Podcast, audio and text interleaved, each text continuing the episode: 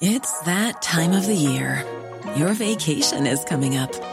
You can already hear the beach waves, feel the warm breeze, relax, and think about work. You really, really want it all to work out while you're away. Monday.com gives you and the team that peace of mind. When all work is on one platform and everyone's in sync, things just flow wherever you are. Tap the banner to go to Monday.com.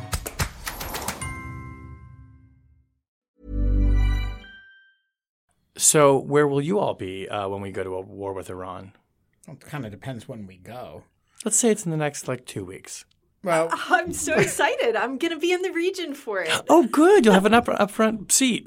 I'll be able to Constructing see a those jets. small, tasteful underground bunker. yeah, There's probably space for appropriately decorated. You can buy them on CB2. you know, when Tammy and I were young, before we were married, we were, I don't know, 19 or 20, the first Iraq Gulf War. Tammy got evacuated from from Israel for it. Oh. And So I, I thought I'd go back for another war. Yeah, it's good. You know, I miss that one. Actually, I was in Iran right before the second Iraq War. so it's a tradition. I. Maybe to be there. you're the cause. I think you need to stay right here, young Maybe lady. you shouldn't go this time, Tammy. got room in your concrete bunker. Always for you. Hello and welcome to Rational Security, the Drum Beat of War edition. That's a drum beat, you guys. I'm Shane Harris. I always travel with a backup drummer. ben Wittes' short career as a backbeater. He'll be killed in the war. He'll be remembered for all of his musical talent. Oh, bite your tongue. No, I'll be staying right here for the war. Somebody actually asked me the other day. I was at my gym, and uh, somebody I talk to every now and then about who knows what I do He says, "So, will you be going off to cover Iran?" I was like, "A, I don't know that we're quite there yet, and B, no." Proudly, 20 years in service, never covered a war in the war zone. Not ashamed to admit it. well, cheers. to Cheers. that. Yeah, yes, it's a heavy drinking episode Yeah, today. yeah. What are we we're- What are we drinking this week, Shane? Uh, this is Woodford Reserve, who sadly is not a sponsor. no, but if Woodford Reserve wants to become a sponsor Sure. of Rational Security, we would so happily endorse this Sure. product. We could As it is, we're not going to endorse it. I'm I'm I'm not going to tell you whether I'm enjoying it or not. Uh, we are here in the Jungle Studio. It's the whole gang: Susan Hennessy, Ben Wittes, Tamara Kaufman Wittes. Hi, guys. Hi. Hey, This week on the podcast, tensions with Iran escalate amid new intelligence suggesting U.S. personnel in the Middle East could be at risk. The Russia investigation is now under investigation by a federal prosecutor, sort of, kind of. And two Homeland Security officials try to halt a mass deportation plan just before they were deported, well, ousted. You don't really get deported from a department. Deported from the office. Exactly, deported from office Excluded, excluded, as they say. as they say, right, uh, with no appeal. Let's talk first about the obviously big, the big story. Uh, it's been a busy couple of days, really, uh, uh, since we last recorded the podcast.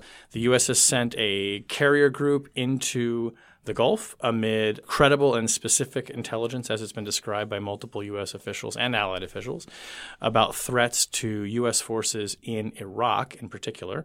Uh, I believe today the State Department, correct me if I'm wrong, Tammy, has ordered the evacuation, or at least the voluntary evacuation of all non essential personnel from diplomatic facilities in Iraq. So it's an ordered departure. It's not voluntary. Okay, but it it's is only non-essential personnel. Okay, and so there are already no families. How or many kids. non-essential personnel are in Iraq? This is a real question. That's a good like, question. Are there lots of extra people hanging out in Iraq right now, or is this like a small group of people? Yeah, no, I think that's an excellent question because obviously this is a high risk post. We have the embassy in Baghdad, we have a consulate in Erbil in Iraqi Kurdistan. And because it's a high risk post, it's already unaccompanied. You can't bring your family. And it's already sort of every position there has to be justified. So when it, when you say, you know, um, essential, uh, what you're talking about is probably drawing down the people who help order and distribute supplies, people who you know might um, work in facilities management, and so a lot of normal procedures will just slow down but the embassy will still be open. Consular services might take longer. Everything's going to take longer. So this gets to my question then. So if we have, on the one hand, we're ordering personnel out. On the other hand, it's not essential personnel. On the one hand, we have intelligence about uh, Iranian boats being seen moving munitions and being loaded with rocket launchers. On the other hand, Iranian boats are all the time delivering munitions to proxy forces in the region. So, what are we to make of this? This is all happening, obviously, against the backdrop of a lot of reporting, which we've talked about on the podcast in the past week or so, about John Bolton taking us on the warpath. There was a New York Times story this week that said uh, plans for uh, a possible military presence in Iran were being drawn up, as many as 120,000 troops. The president then turns around and says, I didn't hear about this, but it's fake news, but I'd send them anyway. We're getting lots of mixed signals. So, how should people be reading this? I mean, are we genuinely on a glide path or on a war path, should say, just some kind of military confrontation with Iran? Or is there a lot of signaling going on here that's not really adding up to an imminent military action? I think it's actually difficult to know what the intentions of the Trump administration are. What we've seen is that number one, they have escalated pressure on Iran, um, announcing that they're not going to issue any more waivers to the oil sanctions and try and shut down Iran's ability to sell oil to global markets. They have uh, put the Iranian Revolutionary Guard Corps on the foreign terrorist organization list, the first time that we have listed a state entity as a foreign terrorist organization. So they've definitely kind of ratcheted up the pressure. At the same time, we've seen statements from senior administration officials saying, we're open to talking to Iran, but, you know, not doing anything concretely to open that diplomatic channel, even though European allies are sort of begging us to deal with this diplomatically. And then simultaneously, as you mentioned, Shane, these military deployments that are designed to send a signal of determination, of readiness to respond to any forceful Iranian provocation or attacks. Um, so, all of this looks like a coercive diplomacy campaign where you use shows of force and threats and sanctions to coerce an adversary into policy change. Except the US government hasn't said what it's looking for. What is the policy change that it wants from the Iranians? And but hasn't Bolton said that? I mean, he wants regime change. Well, right. So, you what is the expectation there that the Islamic Republic is going to sort of wake up tomorrow morning and say, "Oh, gee, we give up and we're handing the keys over to right. you, John Bolton." You know, that's, that's not, always the dream. Right. That's not the way it's going to go down. And I think, you know, the danger here is not necessarily rooted in an assumption that John Bolton or Mike Pompeo or President Trump wants a war with Iran. The danger here, I think, is rooted in the inevitable dynamics of these kinds of actions. So we send a carrier group into the Gulf. A carrier group is big, it's got a lot of different ships around that carrier, and the Gulf is very small. So that increases the possibility that you might have Iranian IRGC boats, which are zooming around the Gulf all the time, you know, bump up against an American ship or get a little too close to an American ship, and you could have an accidental incident at sea. And something like that could easily spiral into a forceful escalation that nobody planned and nobody intended. But it's sort of, well, they did this, we have to respond. Do you think, I mean, am I being too conspiratorial in this? One cynical way of looking at this might say, and that's exactly what John Bolton wants, because the scenario that you're describing of sort of inadvertent escalation and miscalculation, it's always there. It's always been there with Iran, particularly in this like very highly contained area when we're talking about these navigational passageways. Is, is that going too far, uh, or, or, or do we? I mean, yeah, somebody tell me I'm being paranoid by thinking that. I mean, I, mine is in the form of a follow up question or, or, a tag along question to that. I, I, think directed at Tammy as well, and that's you know, is what we're seeing right now this massive process failure of last week we talked about that New Yorker article that sort of talked about John Bolton kind of going it alone, not not serving that convening, harmonizing function that the National Security Advisor is supposed to be doing. We're seeing really weird uh, signals that maybe process process isn't working right now, like when DoD is asked about, hey, those classified plans for, I, I guess, an invasion of Iraq, what about those? Referring those questions to the National Security Council, sort of an indication of DoD being like, yeah, we don't really know what's going on. You're going to have to ask the White House. Is or they want to force it back on the White House. Yeah. Is I- there evidence here that like th- all the appropriate people are in the room, or is this John Bolton kind of on his own? Well, and also just one last point on that. If you look at where a lot of the reporting on this is coming out of, it's coming out of a building with five sides on it. Just saying. yeah, So sure. there may be people who have some concerns who are airing them. So, but I, I think we can't assume that John Bolton is driving this train because we do have a president of the United States who's not at all shy about letting his views out in public. And we've already heard him kind of tamp down um, after the news emerged that the Pentagon had presented options for a use of force against Iran, presumably in retaliation for something, or perhaps to you know, try and uh, degrade Iranian nuclear capabilities if there was some concern about a renewed proliferation program. You know, the president came out and said, well, we would never send 120,000 troops. That's crazy. But, you know, if something really happened, then we would respond and we'd send even more than that. So, and we know also from the New Yorker article that Trump himself is very wise to the fact that Bolton wants a war and Trump doesn't want a war, and that's a difference between them. So I wouldn't discount, you know, that that there are decisions being taken that could have the effect of pushing the president into a corner, but he's not necessarily going to consent to staying in that corner.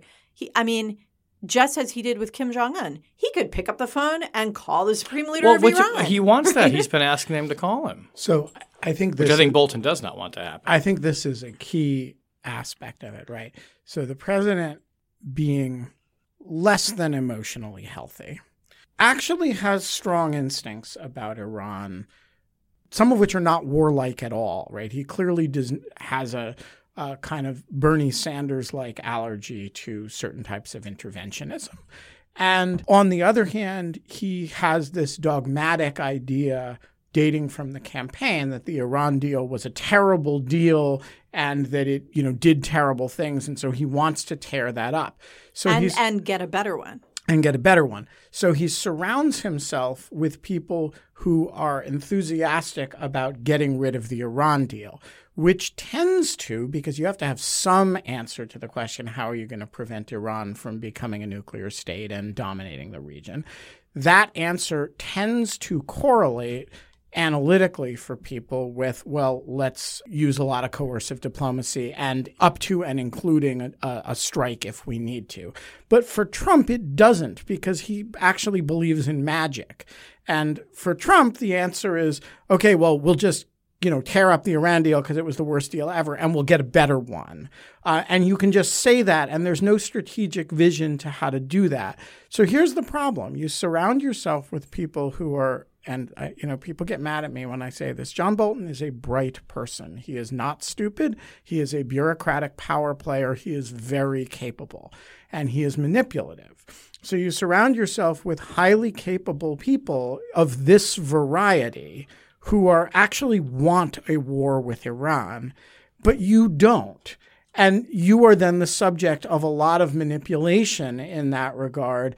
And eventually you have to put your foot down and say, okay, I'm going to resolve the magical thinking problem by some means other than this, right? And Trump, you know, so far doesn't seem willing to do that. He really wants the position to be we're going to tear up the Iran deal and get a better deal, and there's not going to be a war. There aren't going to be any consequences.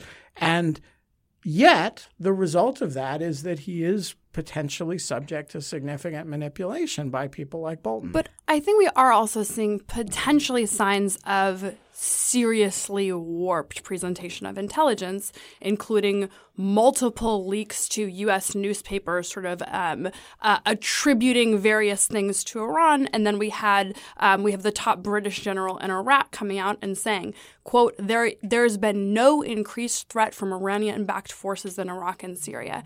So we now have the UK going on the record and saying, "Yeah, we don't know what you guys are talking." I would about. I would caution on that. I think that maybe he wasn't privy to all of the information, and he later tried to backtrack that. But to your point, I think one thing you're hitting on that that is becoming clearer, and even from our own reporting, is I think that that there are this that there there is a stream of intelligence about, about provocative Iranian actions. Everyone agrees. The daylight comes when we talk about the severity of those threats. And is this new they? Exactly. Is it new? Is it old? Is it stuff that Iran does all the time? And I think some people I've talked to have raised an interesting question of are the Iranians miscalculating in the following way?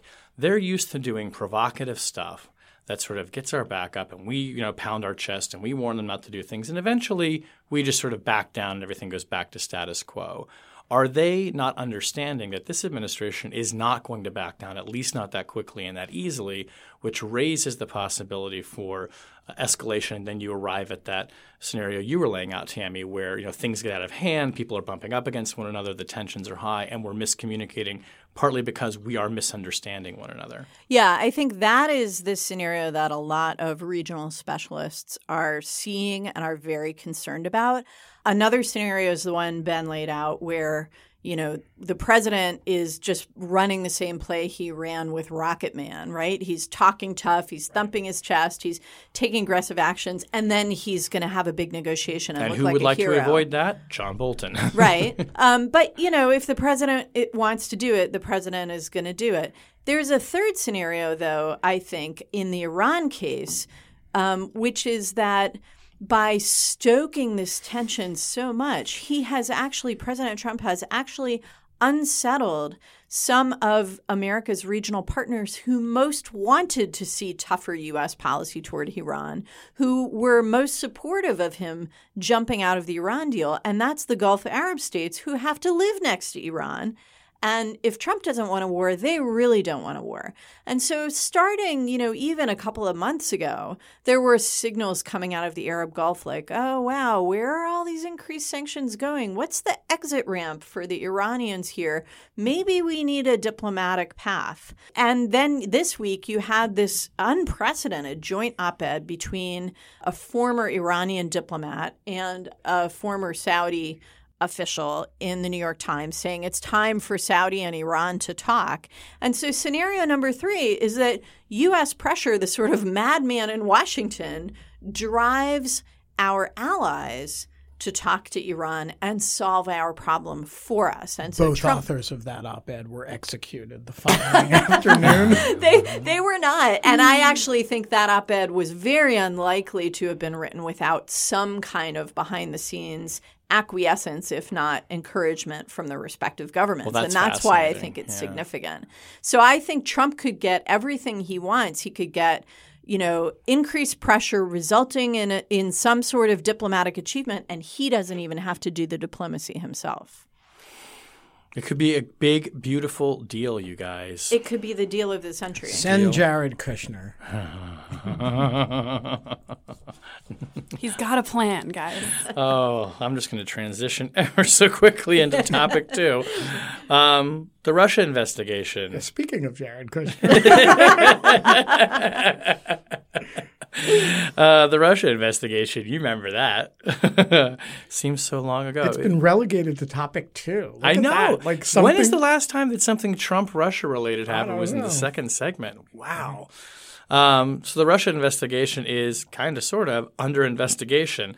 A uh, longtime prosecutor, uh, Mr. Durham, not in Durham, North Carolina, by the way. I always imagine John Durham being in North Carolina. Nope. He's Just Connecticut. move to North Carolina, Just move to Carolina, Carolina, John. North Just Carolina. seriously man get with it It's a Connecticut thing. Yeah, it's weird. Uh, who has a history of investigating sensitive national security matters, including the destruction of uh, tapes of uh, interrogations of CIA detainees.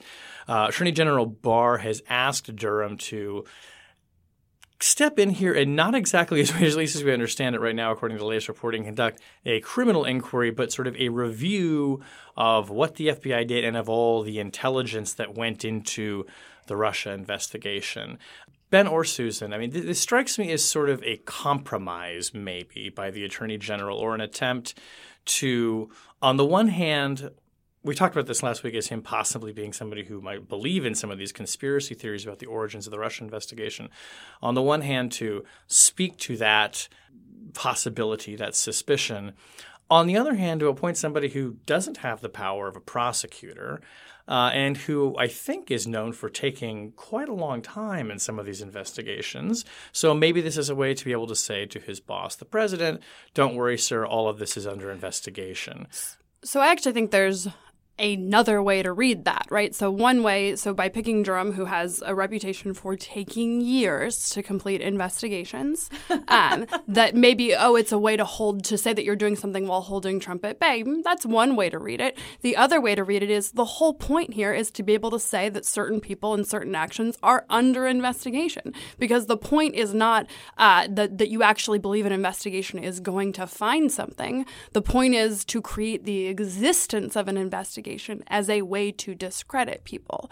Now, the thing that is strange and suspicious here is that there are already investigations into this exact matter. Mike, Michael Horowitz, who's the inspector general, is conducting a review of the Russia investigation that presumably or reportedly is going to be wrapping up in the next couple weeks or months. Uh, John Huber, Huber, who is the U.S. attorney in Utah, is conducting some kind of review of something Although related to so what the more. FBI Yeah. did. Sorry. Not totally clear what he's doing. So this is now the third reported review into what happened during into what happened uh, in, in the FBI investigation in 2016.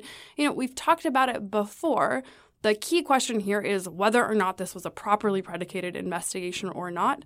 There has been zero evidence to support the proposition that this was not properly predicated.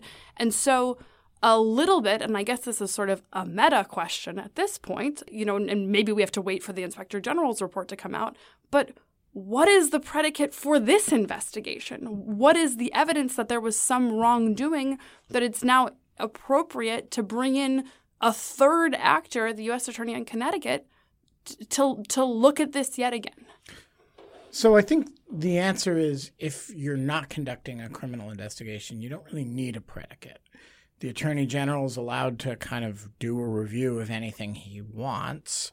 And I was trying to think the other day of what are prior examples of attorneys general just getting nervous about something and saying, I want a review of it. And I could only come up with one example of that, um, which we can talk about. But It's Wen Ho Lee, right? yeah, though. So the way Janet Reno got antsy about the Wen Ho Lee case back in the late '90s and asked a prosecutor to kind of do a review of it, and he did, and it was a pretty substantial report that actually had some pretty important policy implications for what was called the wall, you know, and that eventually between intelligence and law enforcement that eventually came down after 9/11. Uh, so that was a, a pretty important and kind of fateful thing. And as I recall, it was not there was that was not a criminal investigation. It was just kind of an administrative review.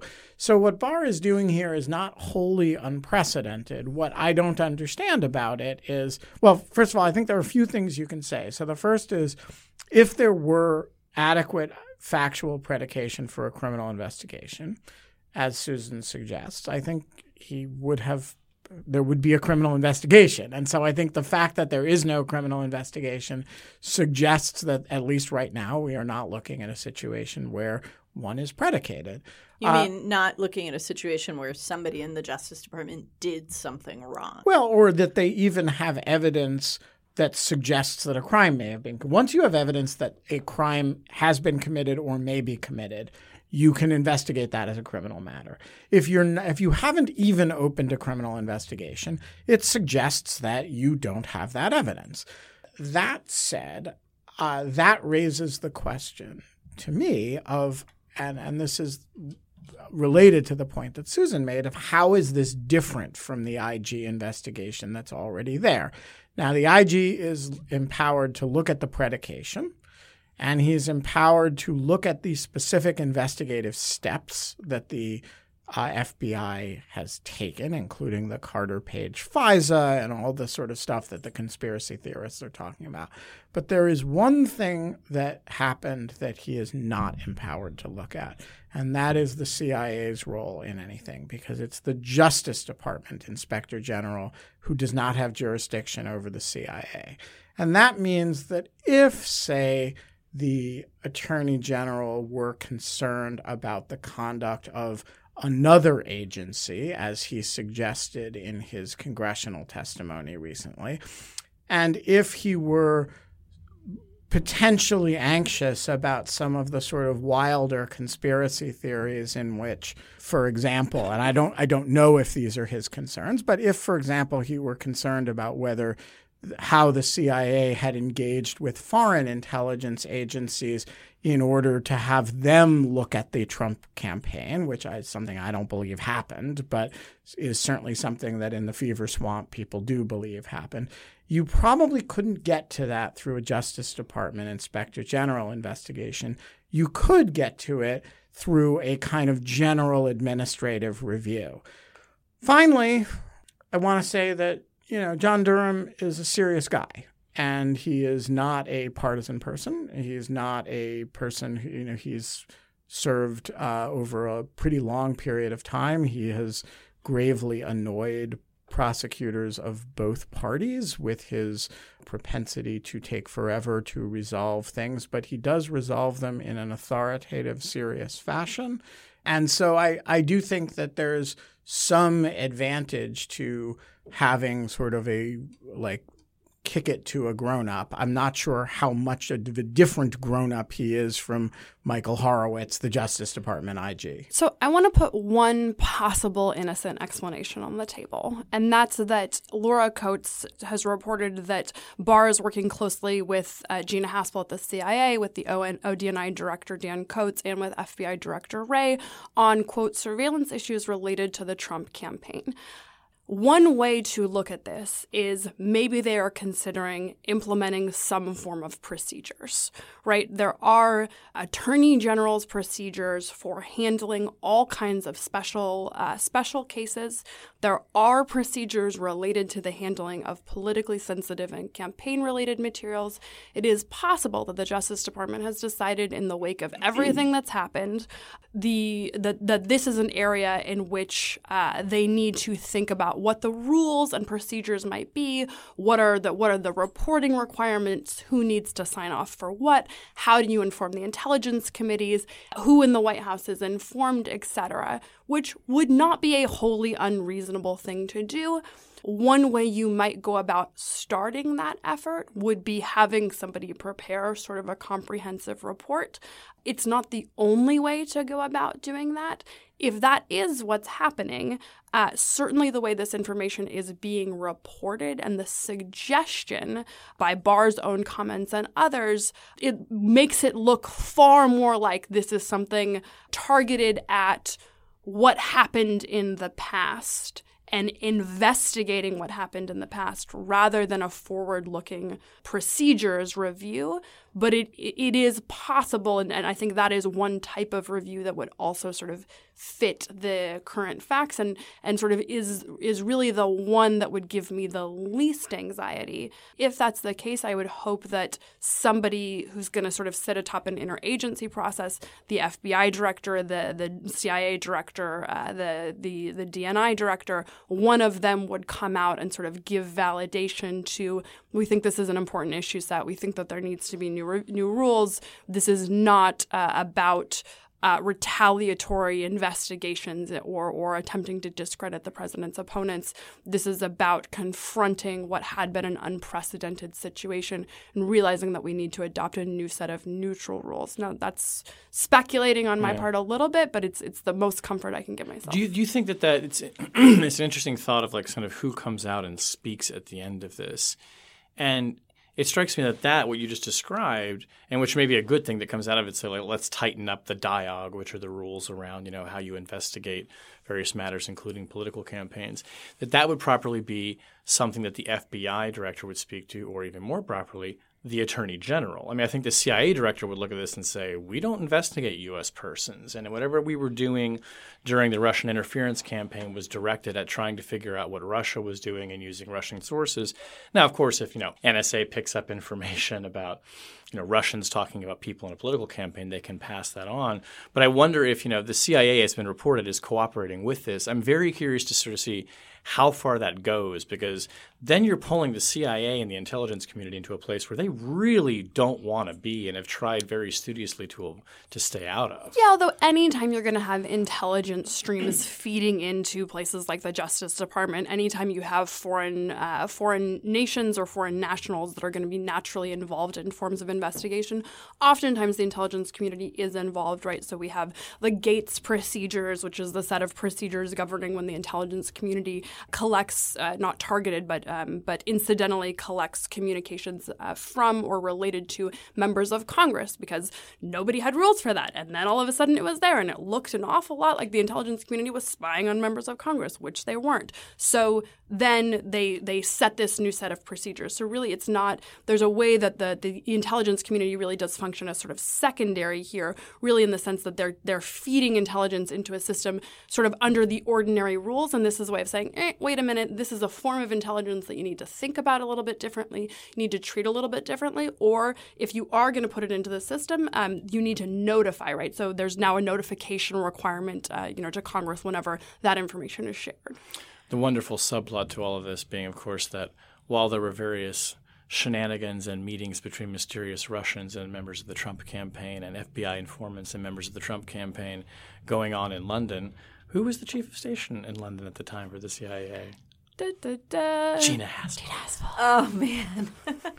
I just wanted to play conspiracy theorist for a second. I don't actually believe Gina Haspel was like, you know, in a bar meeting George Papadopoulos. She was as retarded. George Papadopoulos turns on the TV and is like, wait a minute. Wait a minute. I recognize Ever, her. ever seen a picture of Gina Haspel and Simona Mangiante together? Deep cut, guys. Yeah. Deep cut. yeah, for sure. Um, all right, let's move on to uh, what should we call this? Profiles in courage? Not really.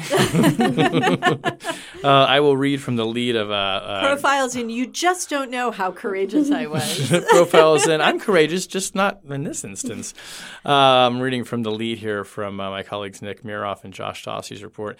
In the weeks before they were ousted last month, Homeland Security Secretary Kirstjen Nielsen and top immigration enforcement official Ronald Vitiello challenged a secret White House plan to arrest thousands of parents and children in a blitz operation against migrants in 10 major U.S. cities. They say, according to seven current and former Department of Homeland Security officials, the administration wanted to target the crush of families that had crossed the U.S. Mexico border after the president's failed zero tolerance prosecution push in early 2018. The ultimate purpose, the officials said, was a show of force to send the message that the United States was going to get tough by swiftly moving to detain and deport recent immigrants, including families with children. So, this is the second big story we've seen about the administration kind of wanting to implement, uh, you know, shock and awe procedures, you might say, on immigration uh, to try and send messages. The other was going to be to dump immigrants in so called sanctuary cities uh, to sort of make them the problem of uh, mayors and governors in largely blue states. Um, the story goes on, though, to point out that Nielsen and Vitiello were not opposing this policy out of any ethical or moral obligation, but because they thought that it would divert resources from other DHS missions, namely trying to intercept people who were crossing the border, you know, in the same place that we'd had this child separation policy. So I'll throw this out there to anyone. I mean, it, it's it is an interesting moment that we find ourselves where the stories of what really went on at the department are coming out, but people didn't necessarily cover themselves in glory. Nevertheless, it appears that their resistance to this plan was one of the reasons that the president ultimately decided we're not going to go with Vitiello to run ICE, and he decided to fire Kirstjen Nielsen. So I don't know if in the long run their their strategy was a, a, a sustained one. I just want to say there needs to be an award name for former officials who have terrible reputations who start peddling heroic stories about themselves. Is this a uh, heroic Yeah, story? seriously. Like, this is this the- is it. this This, is is, your stand. This is not a redemption plea. This is a I'm not as toxic as you think I am plea. Like that's what what is amazing about this is, you know, if the reporting is accurate, Kirstjen Nielsen has her allies leaking to reporters that she made an argument to the White House that pursuing this shock and awe campaign would divert resources from separating kids from their parents. Like You should call it the know- Rod Rosenstein Award. and and you know we've we've talked so many times about the dilemmas of senior officials trying to figure out you know which is the hill on which they want to die after you have walked side by side with the president up and down that many hills does it really matter anymore if you die on one So look, I'm I am very much not here for the Kirstjen Nielsen redemption tour, um, which is a bunch of nonsense, and, and I don't think I, I can't think of a single act uh, she took in her entire tenure, either as deputy chief of staff uh, or the uh, DHS secretary, that showed frankly an ounce of courage or integrity. So none of this is a defense of Kirstjen Nielsen. Um, that said, this does get to one of the fundamental tensions of this White House's immigration policy and or or rather the the paradox of the Stephen Miller the cruelty is the point approach which is that all presidents, including President Obama, including President Clinton, um, have struggled with the problem of border security and illegal immigration. It has been a thorny, difficult issue, both on pure security grounds, on humanitarian grounds, on political grounds. It's really, really hard. Obama said again and again, I have this obligation to enforce immigration laws. Uh, I want to do this in a humane way. I want to be reasonable, but these are the laws on the books. And what he and frankly George Bush, uh, George W. Bush, and, and Bill Clinton before him sort of settled on was this is a resource constrained world. And so, what we're talking about is enforcement priorities. Yes, we are going to enforce immigration laws. Yes, we are going to deport certain individuals. We're going to focus on individuals who you actually want to deport, right? Uh, you know, people with criminal records, people who pose actual risks, multiple offenders, these kinds of things. And so, whenever you have Stephen Miller coming in and wanting to do this shock and awe, basically for the purpose of scaring people, right? That I mean, that's this is the idea. You're you're deterring people by making their lives unpleasant, essentially. That this is all coming at the expense of actually effective immigration and border policy. And so we really do have this sort of this tough on immigration uh, rhetoric that is completely decoupled from what sort of sensible enforcement might look like. And so, by the way, as all these just you know, inhumane and, and sort of a- immoral and amoral policies are going on, you also have ICE and, and CBP and other agencies not focusing on the serious immigration issues that they're supposed to be doing. And so, you know, I, again, I, I, this story certainly doesn't cloak Nielsen in any kind of glory here, but I think it continues to underscore that even among sort of the Republican immigration hawks, right, people who think that we need to get tough on illegal immigration, you still do have these two camps of people who want, you know, sort of tougher enforcement uh, based on efficacy and people who want really cruelty based enforcement.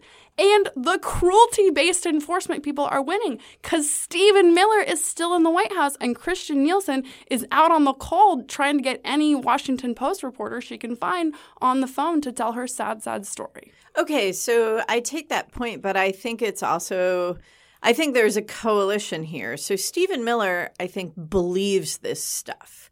He since I don't know if he sincerely believes that cruelty is a deterrent, but he sincerely believes that cruelty is justified.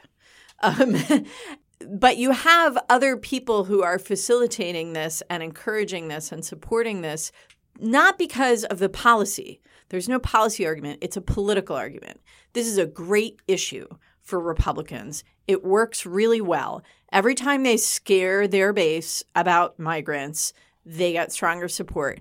Every time they say there's a crisis at the border and we have to send troops, they get more support. Um, every time they get Democrats to talk about the cruelty of their policies, it helps mobilize their base. And so, you know, I I think it's it's just worth putting on the table here. At the end of the day, I don't actually think this is about policy for this administration. I think Stephen Miller might be an outlier in this regard. This is about politics for them, and it's politics that work. So I just want to dissent from that. I actually don't think they are politics that work. The president's uh, approval rating has a very low ceiling. It is clear to me that this stuff is base mobilizing, but it is not clear to me that it mobilizes his base more than it mobilizes the base of people who oppose him. And the base of people who oppose him is larger than the base of people who support him. And so I, I actually don't know that the stuff works. We have no electoral test of whether it works as president for him as president, other than the 2018 midterms where he got shellacked, at least at. Um, and so I think the proposition that this is a uh, a, a, useful political strategy is a very untested one. And I'm not saying it's not, it won't ultimately be borne out as a reelect Donald Trump proposition, but I'm, it, it is a non obvious proposition to me. And, you know, particularly in the face of a, uh, you know, a competing narrative posed by an alternative candidate, it's not clear to me that it's you know, not something that animates 40% of the population and pisses off 55 or 60% of the population. But one thing that it does do, which is interesting, is it, it does put the morality of our homeland security policy squarely on the table in the 2020 election. It allows Democrats to speak directly to you know the ethics, the morality of these actions, and to be able to even you know point perhaps you know wrongly to Homeland Security officials like Kirstjen Nielsen and saying, look, even she objected to it, and gloss over the facts of why. But then it also seems to me that it spins right back around on Democrats, where you clearly have agreement that the immigration system is broken. Right. Like so polling, what? You don't care about the law? Well, you want to just let everybody in? You want open borders? Precisely. So you have to come up with some kind of answer for it, right? And and while I think you know plenty of people obviously are objecting to the idea of this sort of shock campaign to go out and round people up, at the same time there were people in the administration saying, well, there may in fact be people who are here illegally, and we're trying to formulate a policy of going after people who are here illegally and enforcing the laws on the books. And they can always come right back around the Democrats and say, don't you want that too? Yeah, I think that's right. I also think that, you know, when you think about the last time there was a major clash between the parties on immigration from Central America as a result of political instability and political violence in Central America in the 1980s, you had strong civil society movements um, working on behalf of immigrants, including faith groups who were major political constituencies that both parties cared about. And you don't actually have that now. This issue, like every other issue, is so politically polarized um, and even the civil society activism is so politically polarized that it feeds into, you know, the narratives that each side of that polarization is trying to create. All right, let's move on to object lessons. Uh, Susan, do you want to go first, or Tammy, do you want to go first? I, ha- I have an object Susan. lesson, and it is a devastating piece of information that I've just learned, which is that there actually isn't a Capitol jail. What? So Wait, there's what? been a lot of discussion about whether or not right inherent contempt authority and whether or not Congress can stick someone in jail. And there is such a thing as inherent uh, inherent contempt authority, and technically Congress could imprison someone. And this is often met with a reference to it hasn't been used in, in over a century, but it's often met with this reference to the Capitol jail. So I always assume that there must have been some physical Somewhere. holding cell, right? There must be an actual Capitol jail.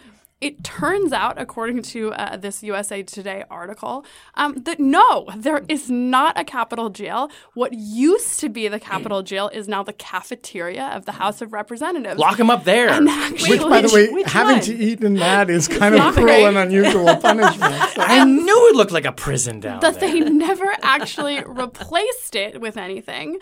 A hundred years ago, when people were imprisoned or detained overnight, uh, that they were actually just kept in a committee room room, um, also unpleasant. And that in this case, if Congress were actually to direct the sergeant at arms to detain someone, I guess the attorney general, that they would probably commandeer the uh, District of Columbia uh, police uh, headquarters a few blocks away and use one of their holding cells. Anyway, this is. Um, I, So I'm just much I'm for very home rule. disappointed for this. I, I would just that's an awesome object lesson. I just want to point out that you know Congress is actually missing its most intense uh, and effective coercive strategy. You know, civil contempt is a coercion, right? And so you're trying to force people to cooperate.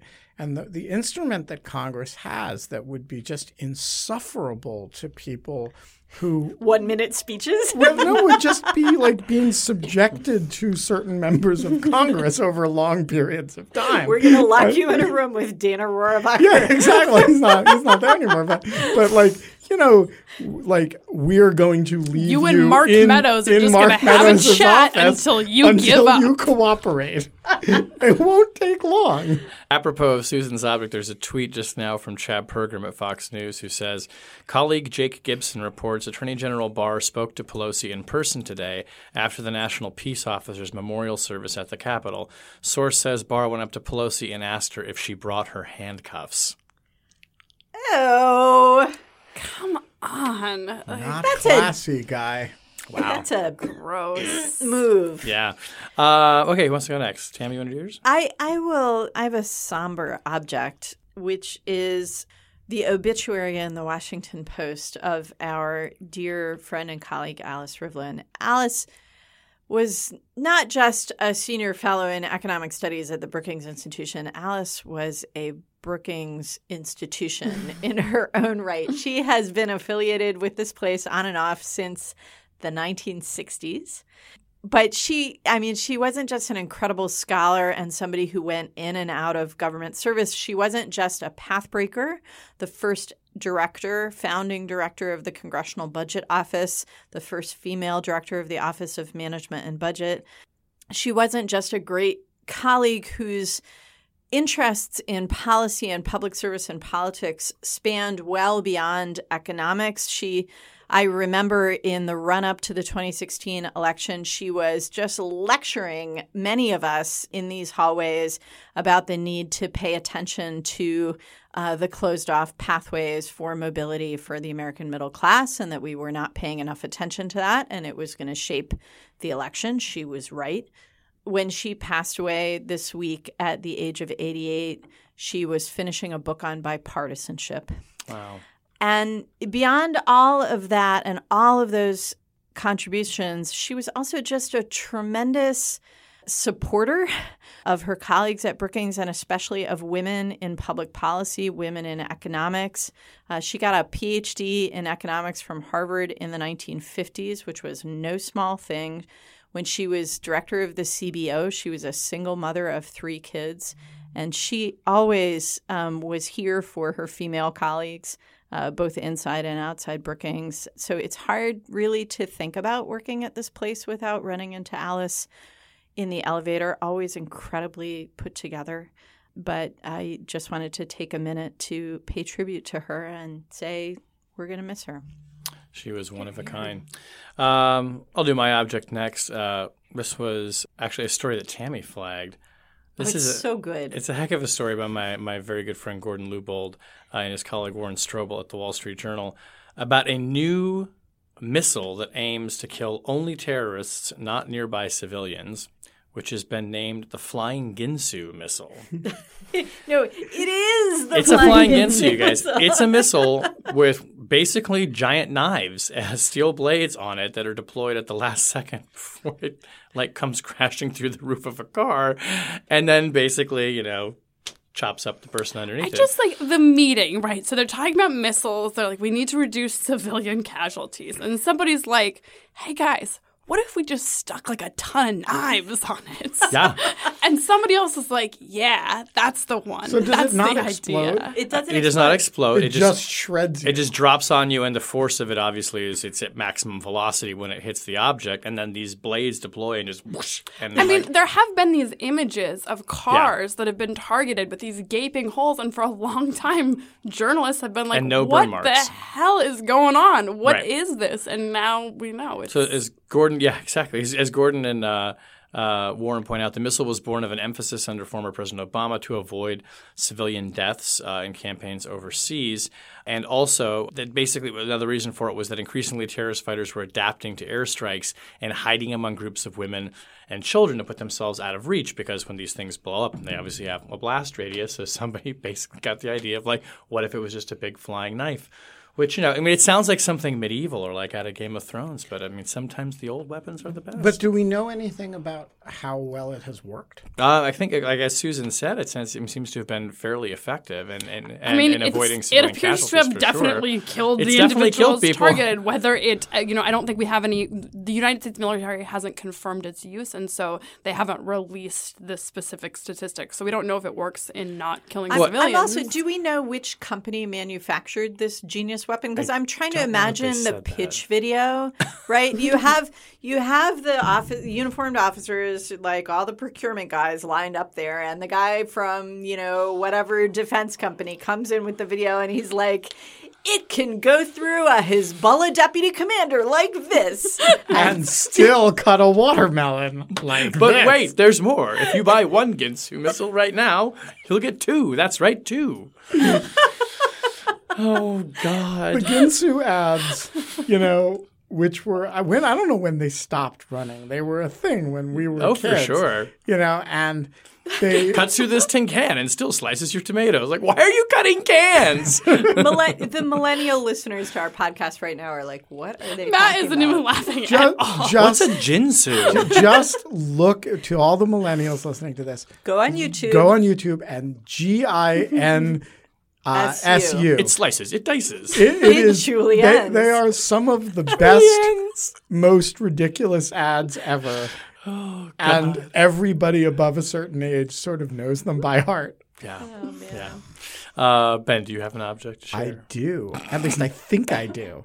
Because today, Susan and my book is supposed to be available for pre order on Amazon, which is not to ben, say you that wrote a book, which is You not and to say Susan? that it is available because it's not yet. But I think by the time anybody listens to this, the book will be available for pre order. It is called Unmaking the Presidency Donald Trump's War on the World's Most Powerful Office. So this is the first time anyone's actually heard the title.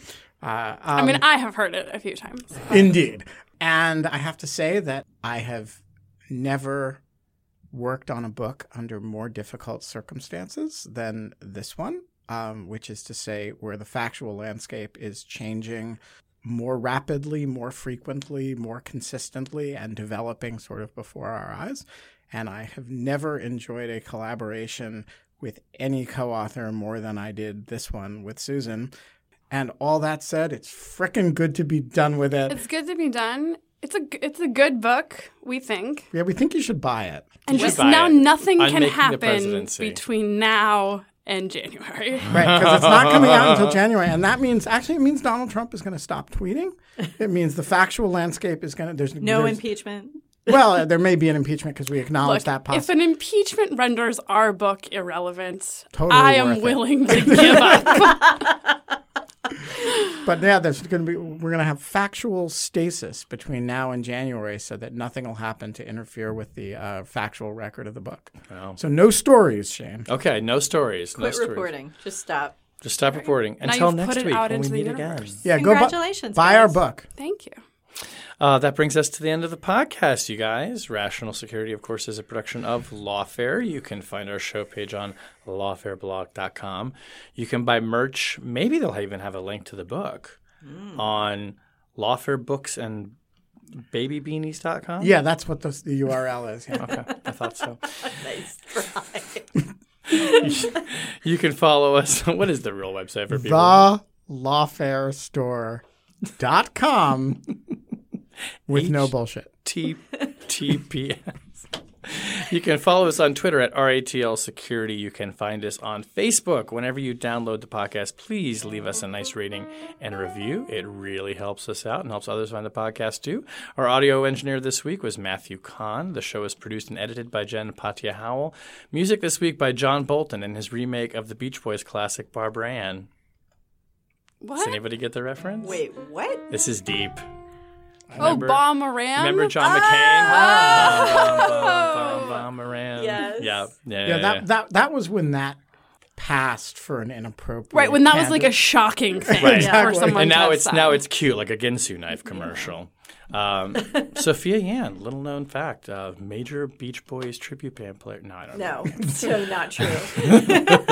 Sophia Yan will cut you. That's right. She a doesn't, she doesn't need a Ginsu knife, baby. She right through you with her piercing gaze.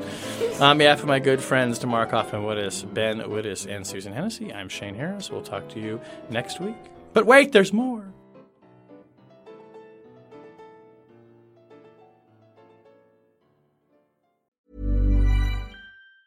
Hey, it's Danny Pellegrino from Everything Iconic.